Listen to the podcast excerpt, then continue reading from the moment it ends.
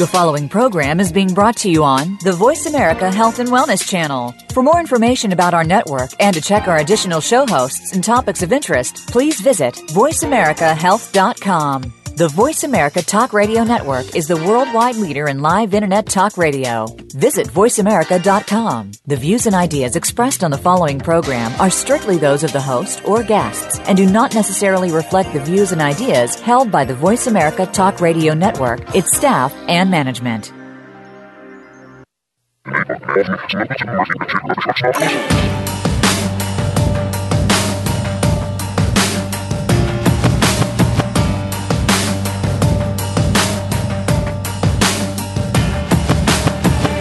Welcome to I Took the High Road with Jacob Jansen.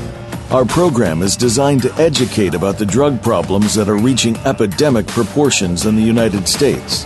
Could we be approaching the drug problem the wrong way?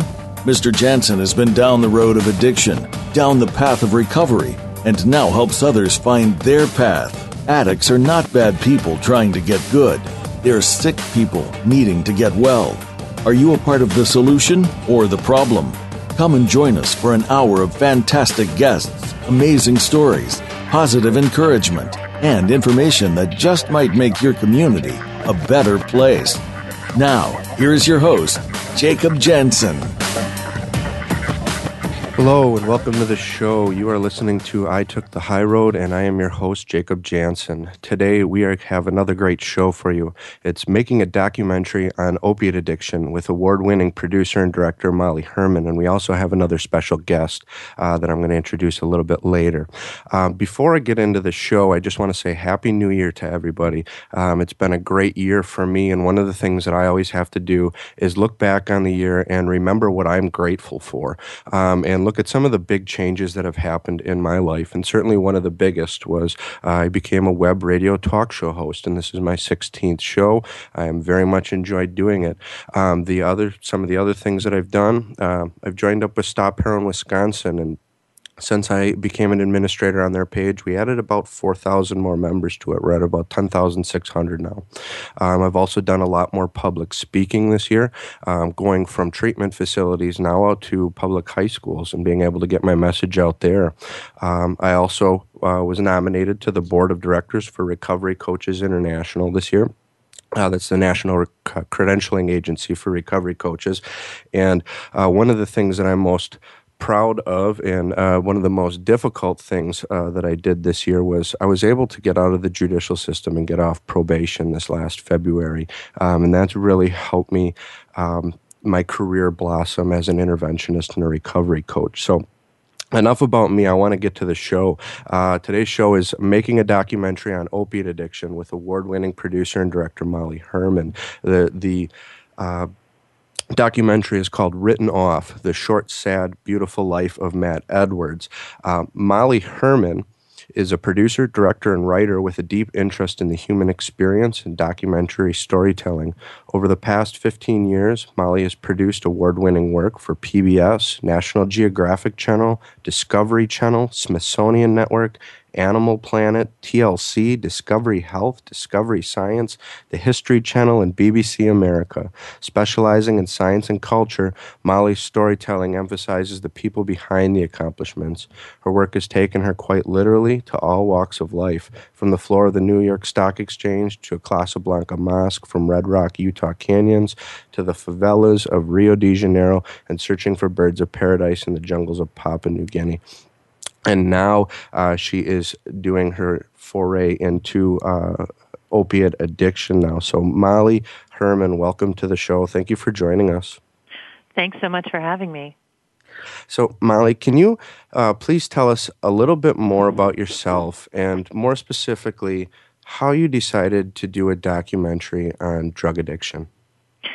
Yeah, sure. Well, um, my my producing partner Rob Lyle and I started our company, The Biscuit Factory, to to make documentary films, and we've been doing that for television for eight years um, for the networks you just listed. Um, and you know, we, we've kind of gotten to the point in our lives where we really want to do something on our own, and we want to do something important. And uh, you know, it sort of sounds naive, but we want to make the world better. Sure. Uh, is is that why you really got into doing documentaries? This idea to make the, the world a better place, pass out information. What was your passion behind that? Well, you know, I came from a theater background originally, and I loved that kind of community in that you you kind of got around putting on a show. You know, sure. I thought that that was the most fun thing, a bunch of creative people working together. Um, but ultimately, I didn't really, you know, I really wasn't a theater person. I didn't really care about plays. I, I just really wanted to tell real stories. And I've always felt like it's, you know, there's, there's so many more uh, uh, crazy and fascinating and interesting things that are real than anything that you could make up. And um, and so I got, uh, you know, I just kind of took those um, those producing and uh, uh, putting on a show sort of skills mm-hmm. and and um, documentary film was you know that was kind of the natural step. Yeah, true stories are always seem to be the best, aren't they? You know the, the, the ones that are based on factual events, true stories. Uh, yeah, right. And I, and you know I, I feel like there's so many unsung heroes out there. There's so many interesting things um, and and you know really really trying to use film, which I think is a really emotional um, medium to to be able to help people understand and take a look underneath the surface is is what I really like to do. Sure, and and you certainly start doing that, you know, uh, with with Matt Edwards, and uh, kind of going back and doing a documentary on the last few years of his opiate addiction. Can you tell us a little bit about how you found out about Matt and why you chose Matt's story? Sure. Yeah. Um, well, I had I had been doing research um, about the opiate crisis and I had just sort of zeroed in on that as something that I, you know, there's headlines every day, and even more since I started this project um, seven or eight mm. months ago. But I, I, I wanted to tell a story of somebody um, where we could really dig in and, and really try to deconstruct the experience because I feel like the stories that you read, um, I mean, I'm glad they're out there, but a lot of them are, are kind of this sort of pat news story about somebody who loses everything. Sure. And you, you know what I mean? It's it's the the housewife and the the two kids and the husband and then and the, you know she, the web she, radio talk show host. right. And you know, I mean, that's an awful story and that's a real story, but I don't I don't know what that does, you know, to move the conversation forward other than maybe making the reader feel lucky that that's not them.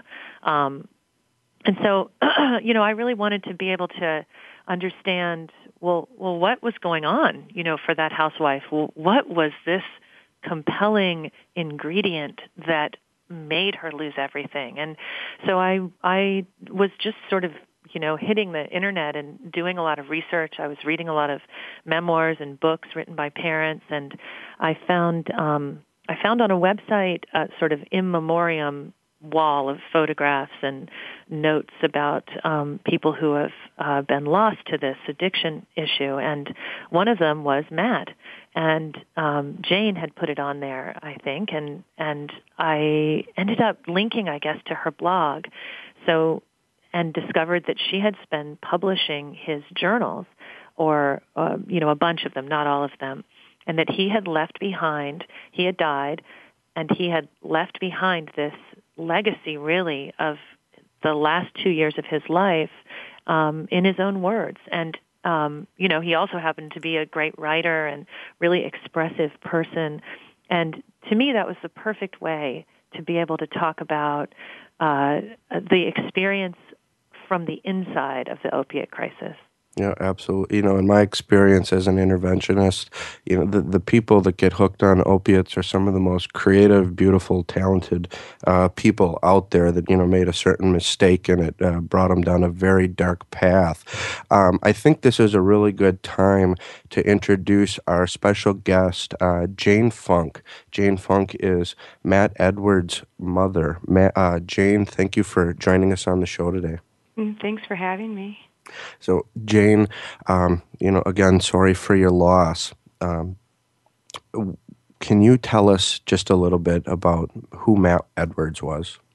Well, it was interesting that you just mentioned that so many addicts that you've known, and possibly yourself, were highly creative, very gifted people.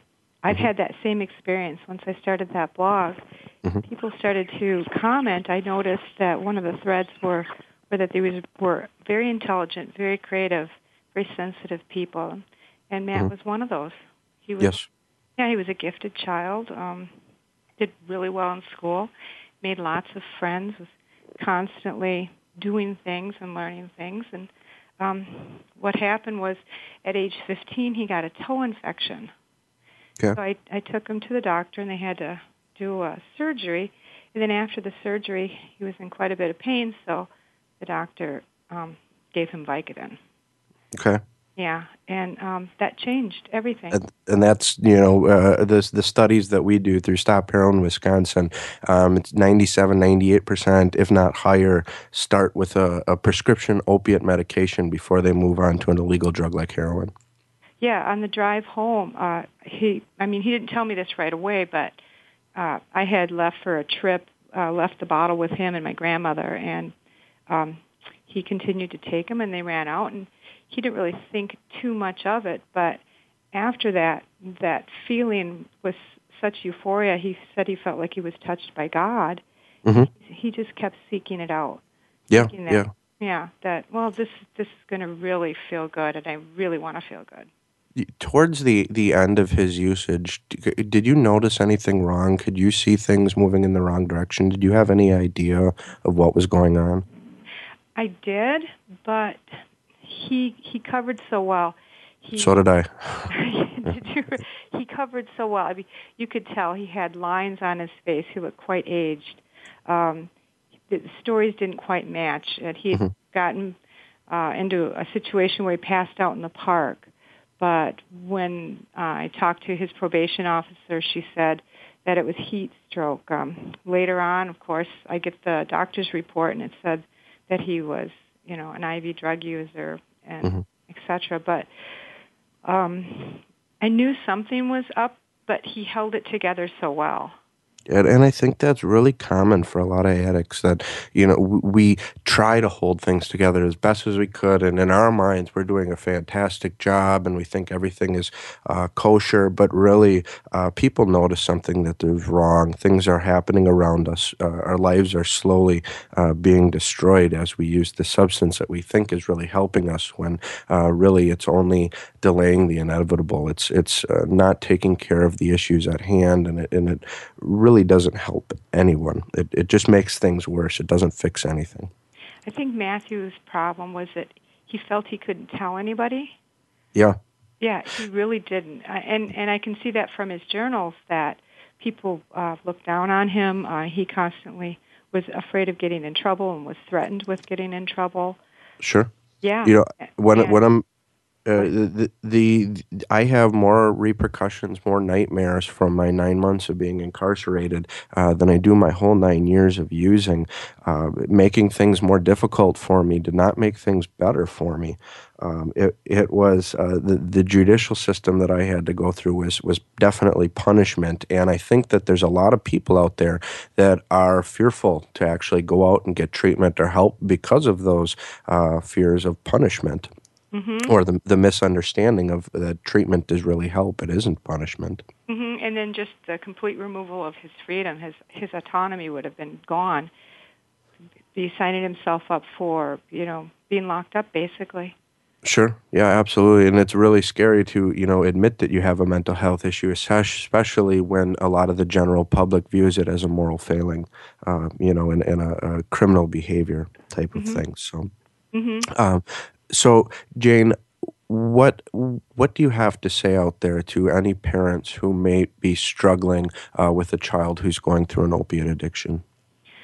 Well, um, there are so very many, and their stories are so varied that it's hard to give one blanket kind of sure. piece of advice. But I would say overall, what addicts need that they don't get is understanding, mm-hmm. and and they they don't receive love. Uh, I, I myself lectured and angry and frustrated. Of course, in the face of lies and these ridiculous stories they tell you, you become extremely um, frustrated and angry. But that just makes it all the worse and all the harder to get them to trust you and and to have them open up and really explain what's going on so that you can together work.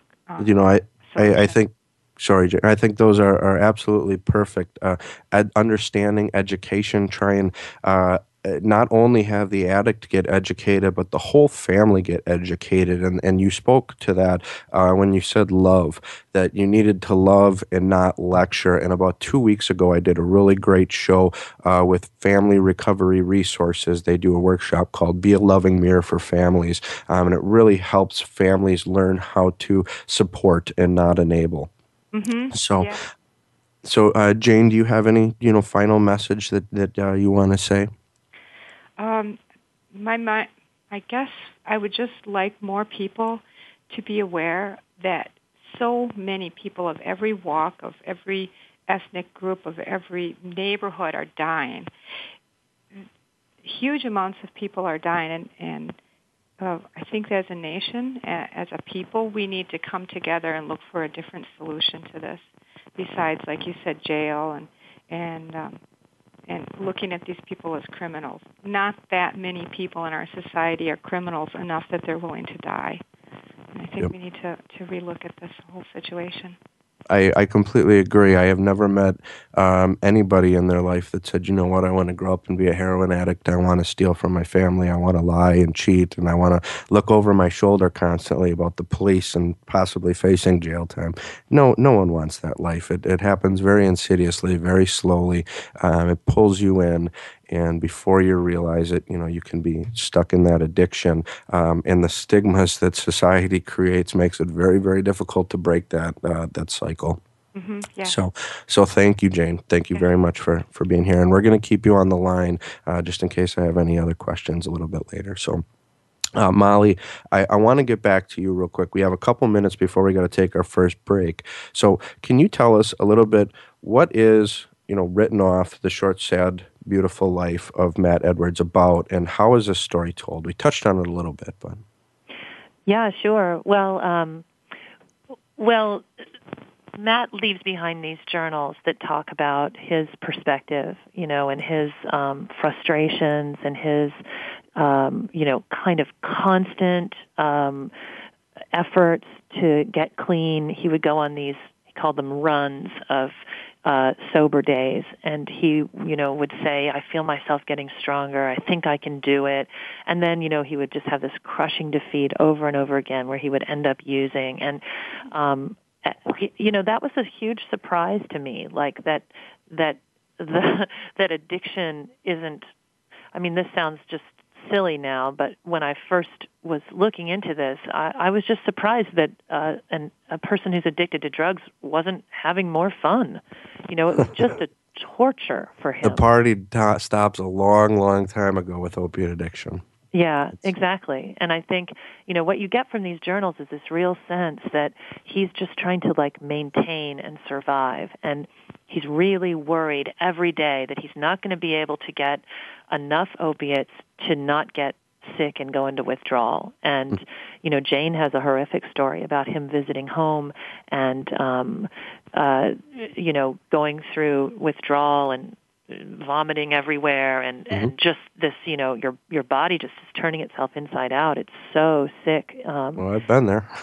yeah and and i mean these are just things that like regular people who aren't educated about this they just don't know. They don't understand. And um you know the but the film is told through his stories through his journals, but also through the perspective of the people who were there. And it's very interesting because Jane is obviously in the film, his, um, his sort of the love of his life, who is a Polish woman named Paula, um, his best friend, whose name is Rose, uh, and everybody knew different sort of amounts of what was going on.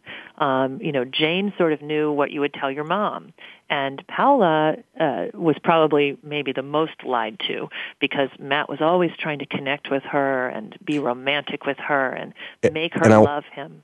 I got to ask you to hold that thought for just a second. We got to take a quick commercial break.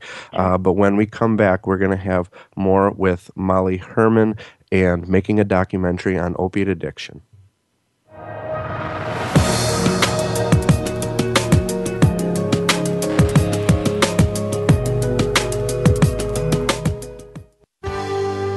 Your life, your health, your network. You're listening to Voice America Health and Wellness.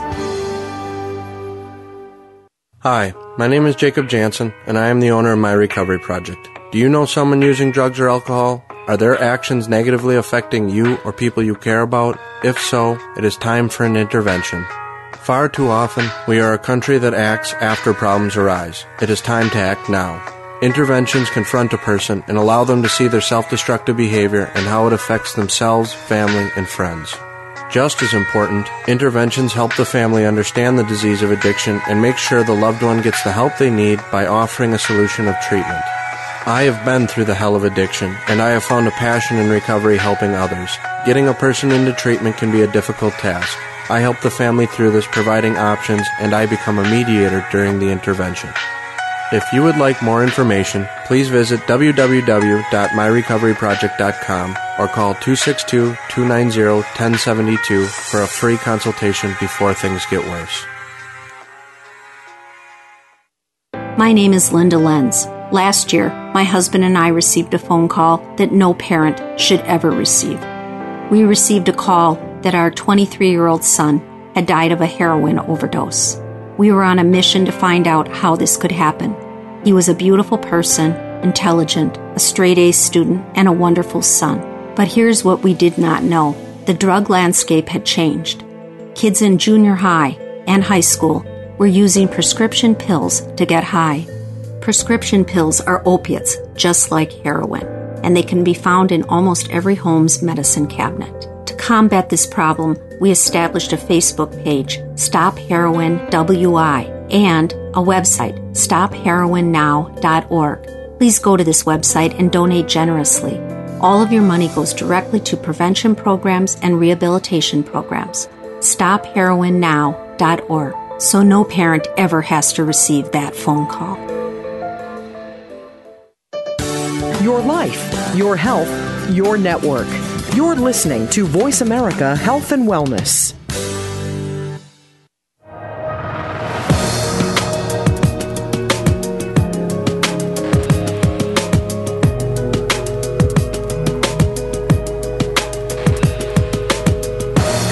You are listening to I Took the High Road with host Jacob Jansen. To reach our show today, please call 1 866 472 5792. That's 1 866 472 5792. Or send us an email at jacobjansen at itookthehighroad.com. Now, back to the show. Hello and welcome back. You are listening to I Took the High Road, and I am your host, Jacob Jansen.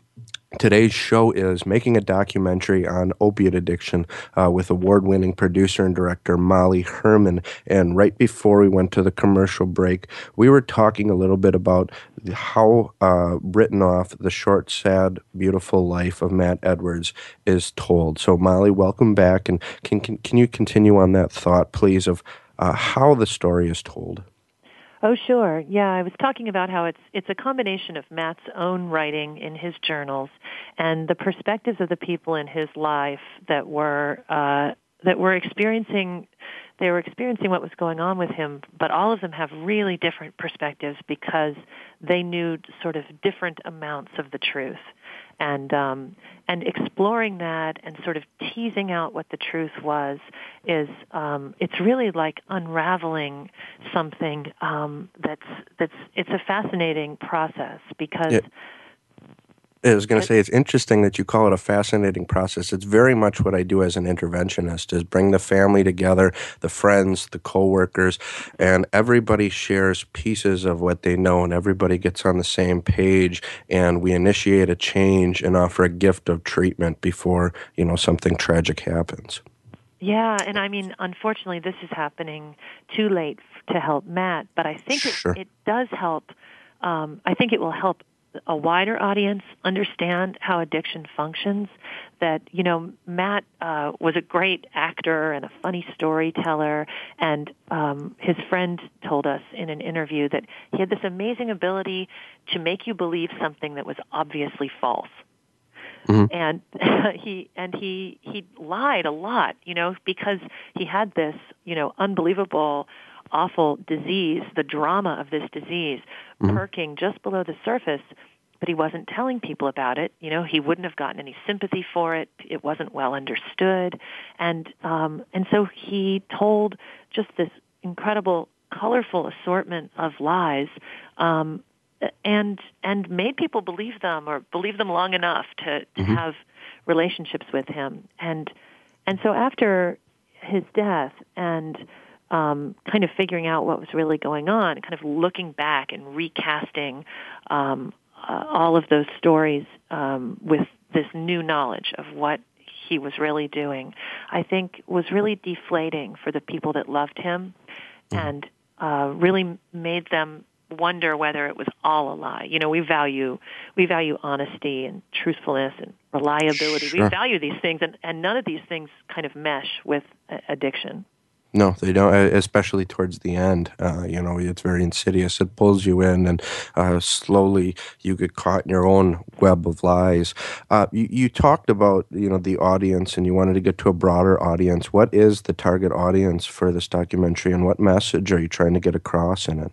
Are there multiple messages? Uh, yeah, I mean, our our our uh, goal is a wide audience. Is you know, and this is a, this is an American issue in the sense that um, the crisis is really just a rampant, awful thing in this country. So it's an American audience, I think, primarily.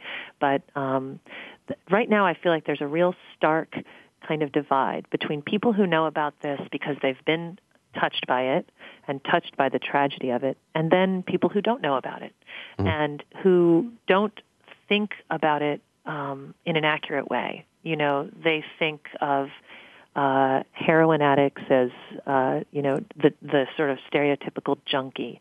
The, sure, the addict um, under the bridge.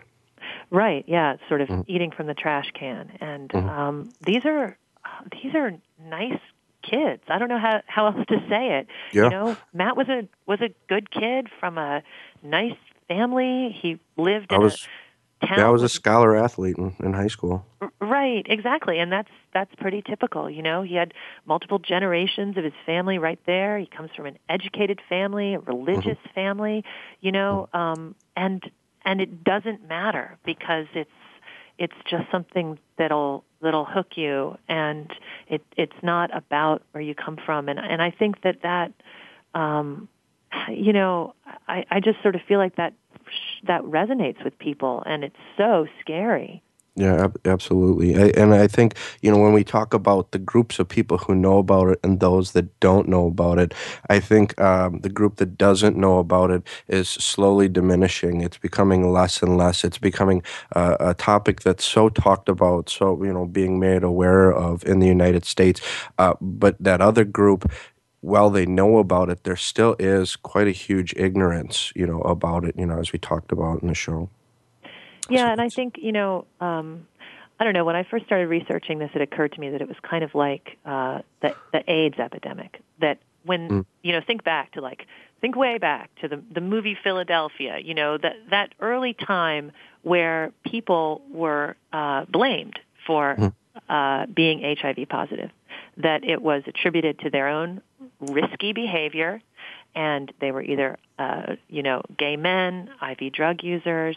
They they'd done something, and this Mhm. was sort of their you know it was unspoken, but this was their punishment, and th- that uh, the way that we talked, uh, people talked about that then, that is so in the past now, right? Nobody Mhm. Yeah. ever uh, would ever even think of you know sort of considering someone's behavior. And you bring up the, the AIDS epidemic. I don't know if you're aware, but uh, just about as many people per day are dying in the United States right now as they were from AIDS during the height of the AIDS epidemic. We're losing about 110 people a day to opiate addiction in the United States.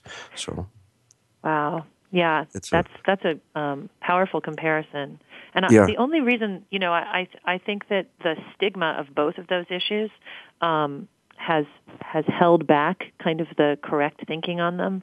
But because this because opiate uh, addiction isn't one group, you know, that can that can speak with a powerful voice. Mhm. Um, I, I think it's sort of a little behind the trend in terms of trying to trying to address it. And and I think that this film, you know, I hope that it will go out there and it will capture people's imaginations and it will, you know, really sort of demystify and destigma, destigmatize how this operates. What surprised you about doing a documentary on opiate addiction? Uh, well, I guess I would say that um, you know you don't you don't go into somebody's home and um, like people don't like to talk about bad news, and people don't like to talk about. Um, I mean, I've told many people what I'm doing, and they they literally will make like a face, you know, like oh, like that's a oh that's dark, that's rough. you know, people just have an aversion. They don't want to talk about death. They don't want to talk about bad news. Um, and it's it's interesting. I've just discovered that. I've never tried to talk yeah. about bad news before. And, oh, and we all um, we all know political uh, politics and religion taboo off you know off topic, but drug addiction rarely gets talked about. So yeah, that, it really is, and I, I guess I've I've been a little surprised by that, and then I've also just been surprised at not really surprised, but kind of astounded at the bravery of people in Matt's family for their willingness to share and talk about this, and um, uh, you know, and and I hope that this project sort of extends his life in a way. I hope that it makes his life, um, which was cut so short, bigger and more meaningful, and that we're able to do with it some of the things that he wasn't around to do. Sure, you know, and, and sometimes through that tragedy comes um, some you know positive things. I know that you know Stop Heroin Wisconsin, founded by Linda Lenz, she lost a son to opiate addiction two years ago. Um, now she's making something of it and and really helping a lot of people through that tragedy. Very much like you know you and Jane are doing with Matt's story.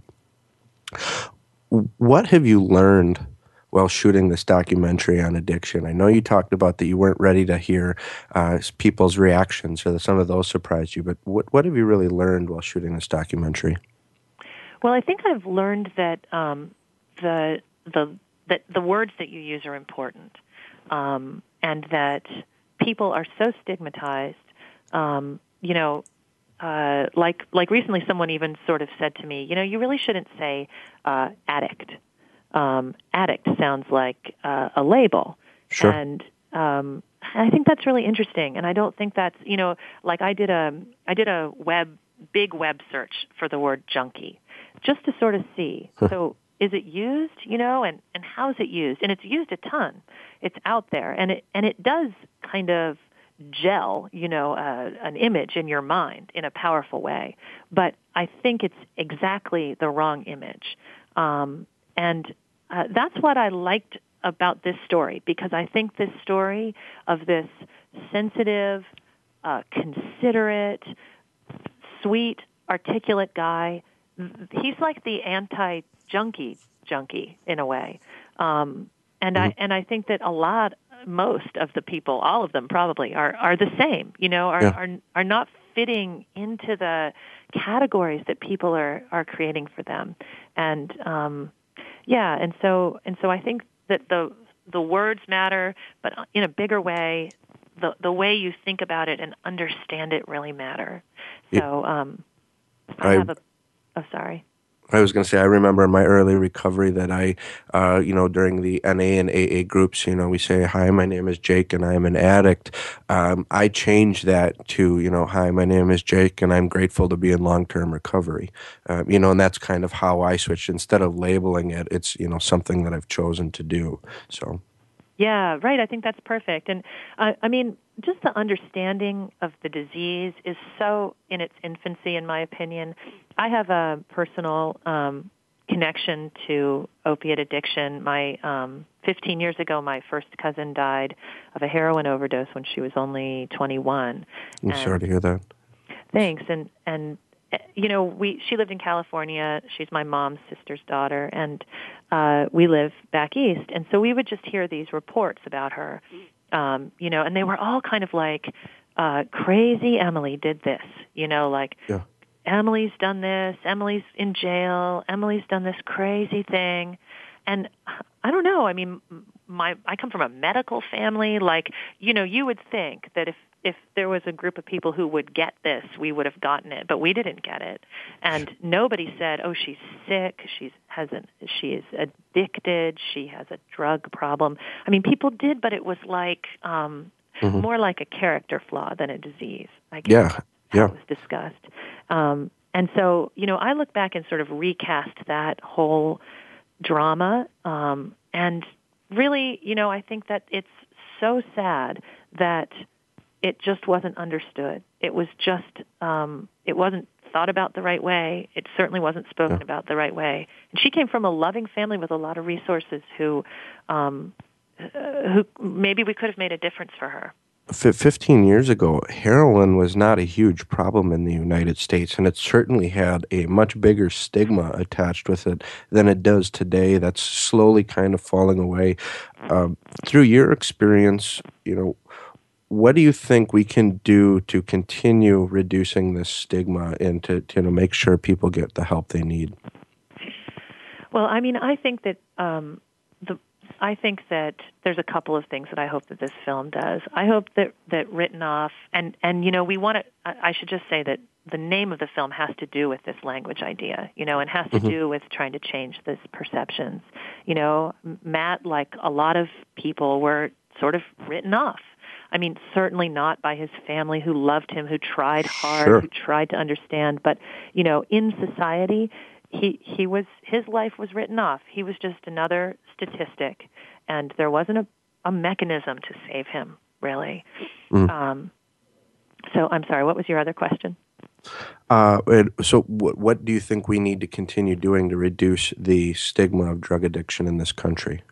Yeah, well, I think, you know, sorry, there's a couple things I think that this film could do, and I think one of them is just sort of putting parents and communities and and even kids uh, on a sort of different level of alert about the dangers of prescription painkillers and you know that a pill someone gives you at a party um, really it, it's just not worth it you know I, I'm not a, a not fun person but mm-hmm. I've seen how this specific thing plays out and uh, it, it's not it's just not worth it. It's not something you want to mess around with. You know, you're not you're not putting on a blindfold and driving your car. You know, there's there's a, like a limit to the, to the sort of bad choices that even um, you know young kids who think they're indestructible will do, and and this is just one of them that every single parent should be talking to their kid about.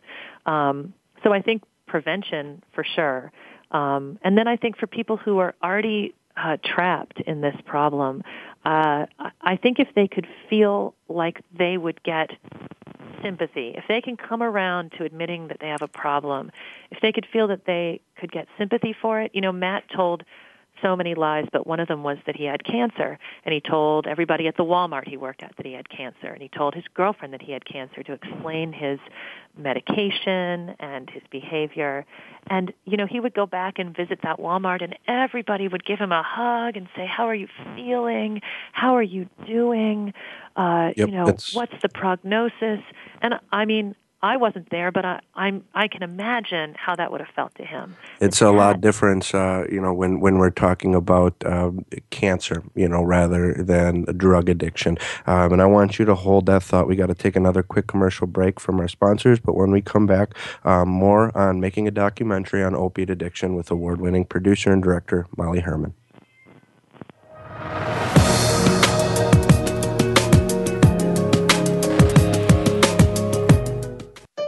Opinions, options, answers. You're listening to Voice America Health and Wellness. My name is Linda Lenz. Last year, my husband and I received a phone call that no parent should ever receive.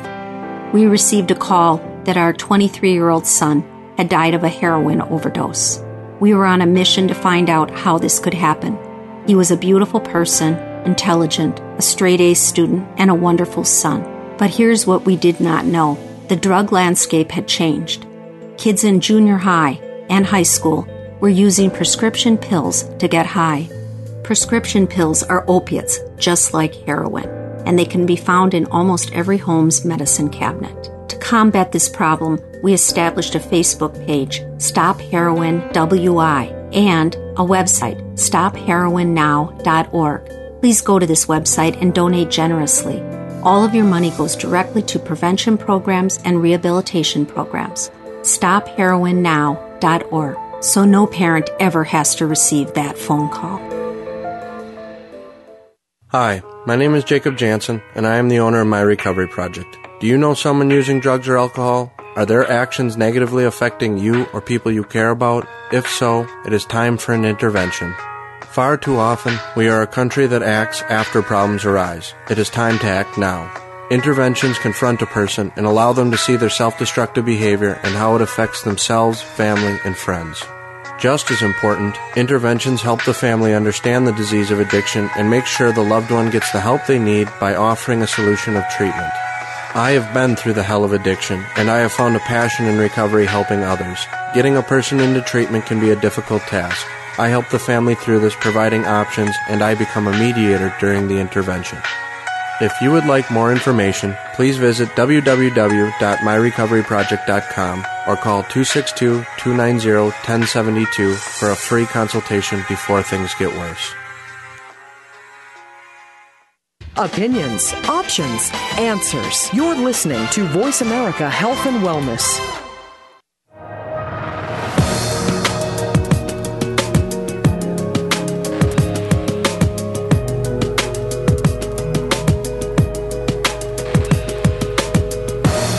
You are listening to I Took the High Road with host Jacob Jansen. To reach our show today, please call 1 866 472 5792. That's 1 866 472 5792. Or send us an email at jacobjansen at itookthehighroad.com. Now, back to the show. Hello and welcome back to the show. You are listening to I Took the High Road, and I am your host, Jacob Jansen. Today's show is making a documentary on opiate addiction with award winning producer and director Molly Hermann um, and also uh, Matt Edwards' mom, Jane Funk. Uh, before we left, we were talking uh, about what what the documentary was about. Uh, Molly, this is your first independent feature project. Why did you select this as the first independent project, and were there any benefits for doing it that way? Well, you know, I don't, I don't know. I mean, I do a lot of uh, television work for big networks, and um, you know, this just felt to me like uh, a project that shouldn't be, you know, uh, a TV show, but should have a wide audience, a theatrical audience, and um, and was was just sort of seemed like a natural choice. Um, and also, I, I, you know, I just wanted this to kind of be as big as it could be because I think that this issue is, um, you know, to me, just sort of the the leading um, kind of American crisis right now. It might not be getting as much attention as the AIDS crisis, but I uh, I think it's the I think it's a direct parallel. You know, it's it's another thing that's come up that's uh, uniquely um, you know uh, American and is is just uh, killing so many people that it, it, it deserves it's it deserves a big treatment. So, you know, and as an independent feature project, you guys are currently raising money for the editing uh, of the documentary. When's the target release date for it? And, and if people wanted to donate to this fund, how could they do that? Where could they get more information? Sure. Well, we have a campaign right now on Kickstarter, which is a crowdfunding site, um, and so you can you can just go to Kickstarter.com and you can search uh, "Written Off," and you'll find us. We're in documentaries, and um, we're about 60% funded, but I think we only have seven days left, so we could really use um, we could use help, and um, we offer different rewards on there, so you can get your own copy of the film as soon as it's finished, which will probably be in the summertime, um, or other other things that um, that relate to the project, and uh, it's it's um, it's been uh, you know really a, a, great experience trying to get the word out and connect with people who care about this. Um, so so yeah, that's that's it would be it would be awesome if we could get to our goal. Um, Kickstarter is a an all or nothing platform. So mm-hmm. we to keep the thirty some thousand dollars that we have already raised, we have to get to our target goal, which is fifty five thousand um, in the next seven days. So yeah, I definitely urge people who care about this issue to help us get this made. So how can they find it? So go to Kickstarter.com and search for Written Off, and um, you'll find us. We're in the documentary uh, films section, um, but it's a really easy interface. And there's also a lot of um, information up there about the project, about us, my company, The Biscuit Factory, uh, samples of other work that we've done for other shows. So you can see we're serious. You can see we'll do a good job. Mm-hmm. Um, and two videos um, one of them is, is uh, you know, talking about what we're doing with the project, uh, kind of like this radio show. And the other one is an extended trailer from the film. So you can see Jane and um, her world and hear uh, a little bit more about Matt's story. And, it, you know, basically we've, we've already shot it. We, we've funded that ourselves. So we spent the summer um, in Wisconsin um, filming this, and um, we have a little more shooting to do, but we're starting our edit soon, so we have to figure out a, a way to pay for it. What What are your hopes for this documentary? I, I mean, I hope that this is a film that will um, that will go a long way. I hope this is a film that everybody will have heard of. Um, and that it will be sort of the marquee piece that will change the way that people think about this issue. Sure. And, you know, as a director, producer, writer, you have the power to influence a lot of people. What changes do you hope are made because of this documentary? In other words, what changes do we need to make in society in order to help solve that current opiate epidemic? I hope that parents like Jane aren't ever made to feel ashamed about a tragedy in their life. Um, you know, I don't think that it's okay to to judge people um, who have this awful thing happen to them, and I just can't even think of another example of uh, you know any kind of parallel that's treated like this is. You know, there are so many parents in this country who have lost a child or who are in this awful purgatory of uh, having a child who uh, is involved in addiction or in and out of recovery. You know, those people are scared to hear the phone ring. They don't know what's going to happen day to day, and it is just it is just a terrible torture for them, and it's one that they go through without the right amount of support. You know, I mean, I think think of something else that's that's you know uh, like if you have a if you have a family member who's deployed, you know, and and you never know what's going to happen day to day or if they're in danger or if they're safe or if they're going to come home and everybody through through great you know kind of um, awareness raising, people understand that now. You know, people mm-hmm. understand how that is. People know that if you have somebody on your street who has a, a husband who's deployed or a wife who's dis- deployed, you should offer to babysit for those people. You should bring them a casserole. You should understand, and um, you know that that's the, these people who are dealing with addiction it's the same kind of thing, except for they don't get the sympathy or the understanding. They get subtly blamed for their parenting. They get, uh, uh, you know, they get distanced from other people. And, you know, this is an awful thing, and there's a lot of sort of socio-political components to it. But this isn't a film about Mexican cartels, and this isn't a film about big drug companies. You know, this is a personal story about how this operates for regular American family, and uh, you know that's that's where I think that it has to start, and I think that that's the conversation that I really want to have. Yeah, you know, and and I'm really looking forward to uh, seeing this when it comes out. When it do you do you have a target release date for this documentary? Assuming everything comes together with this Kickstarter campaign. Yeah, so hopefully, if we can finish the film, um, we're gonna we're gonna start editing it um, almost immediately, and we're hoping to finish it um, by the late spring or early summer. And then we're our plan is to do sort of a blitz and try to get it into as many film festivals as we can. So we're going to get it out there, and you know that's sort of the first step to hopefully getting some uh, you know bigger distribution. Matt's story, you know, as we talked about, is is a tragic one. Somebody that didn't make it, and um, I don't know if we mentioned this in the show, but uh, when I was talking with Jane, uh, I got clean in July in 2010, um, and a few months later, uh, Matt Edwards passed away to opiate addiction. So that very much could have been me, um, you know, if I continued down that path. Are there any plans to follow up with a documentary on success stories?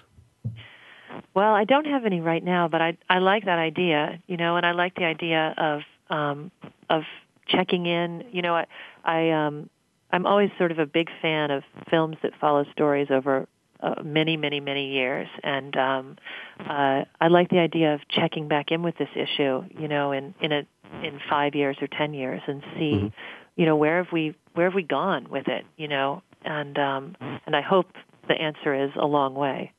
Yeah, you know, and because there are certainly success stories out there, and there's you know two ways we can look at this. You know, the prevention, um, you know, and, and scare tactics and things like that. But the, the, the addicts that are currently using, uh, what often works better, and what I see when I speak at a lot of treatment facilities, is they can attach onto that success to say, "Wow, there is somebody who's actually made it out of the cycle." Uh, because in order for me to make it out of the cycle, that meant I needed to disconnect from all of the active users that I knew.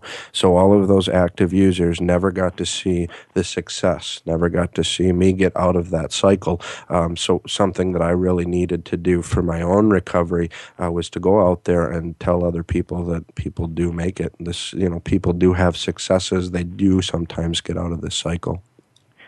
Yeah, that's that's really important. That's um, it's great that you're doing that. And I wanted to tell you that I, I'm only calling it written off because you've already taken the best name. I took the high road. Thank you. Yeah. I appreciate appreciate it. I've been Great. working on that one for a while. The uh, the the uh, that's going to be the the title to my book also. Um, do you do you have any final message for our listeners? We got about four minutes here till we got to close. Yeah.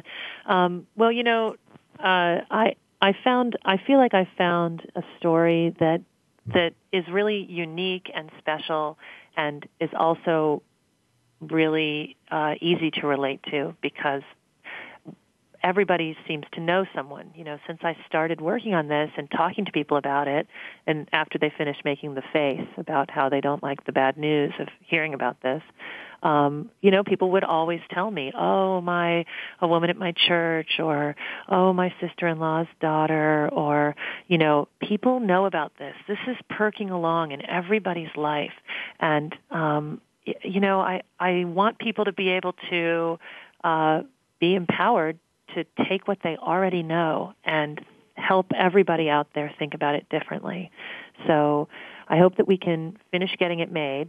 Um, when we first started to do this, you know, we, we felt like we had to find just the right story because practically, you know, people are so uh, people who know about this are so interested in making a difference. You know, they'll they. I felt like if I asked someone, they would probably say yes, and so mm-hmm. I couldn't mess around. You know, and and I found Jane, and um, I showed up at her door, and she opened the door, and I said, "Oh my gosh, you're so pretty," and um, I, I mean, it, it wasn't like uh, you're casting for a TV show. You know, you you just find the the sort of right uh, right ingredients, and she's sure. been so wonderful to work with, and her whole family has been so uh, honest and brave and sharing, and, and Matt's friends, and so you know I hope that their contribution, you know, which is really bigger than my contribution, um, will will make a difference in this issue.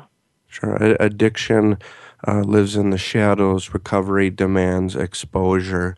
The more that we can talk about this issue, the less of the taboo there's going to be. So uh, it's very important that uh, movies and documentaries like this continue to come out um, so it keeps giving people things to talk about. Yeah, for sure. Well, I really recommend that people look at our trailer um, on Kickstarter. Just search "Written Off," and um, and you'll get to see Jane um, and uh, uh, you know get a real. It's like a eight minute piece about about Matt's life, and it really shows you what we want the film to to be like. Yeah, it's a it's a, um, a great little intro to the film. Um, it looks really interesting. I think it's going to get a great message out there that needs to be shared. Um, I really love the idea that it's coming from his journals because I, I do think addicts are uh, so creative and intelligent. Um, you know, and that journal is a place that you know while he was lying to everybody else, he wasn't lying to himself, and and um, I'm sure you're going to portray that, and it's going to come across very well in the documentary. So.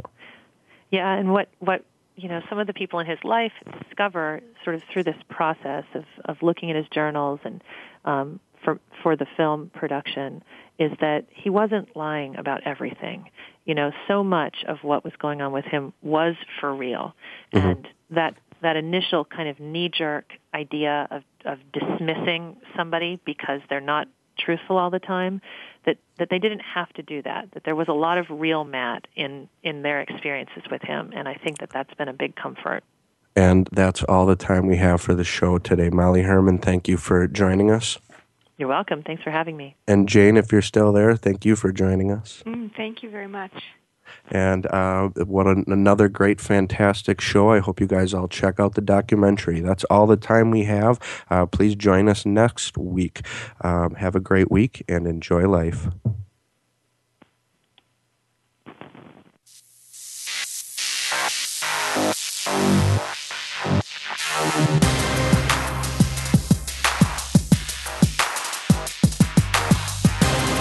Thank you for listening to I Took the High Road.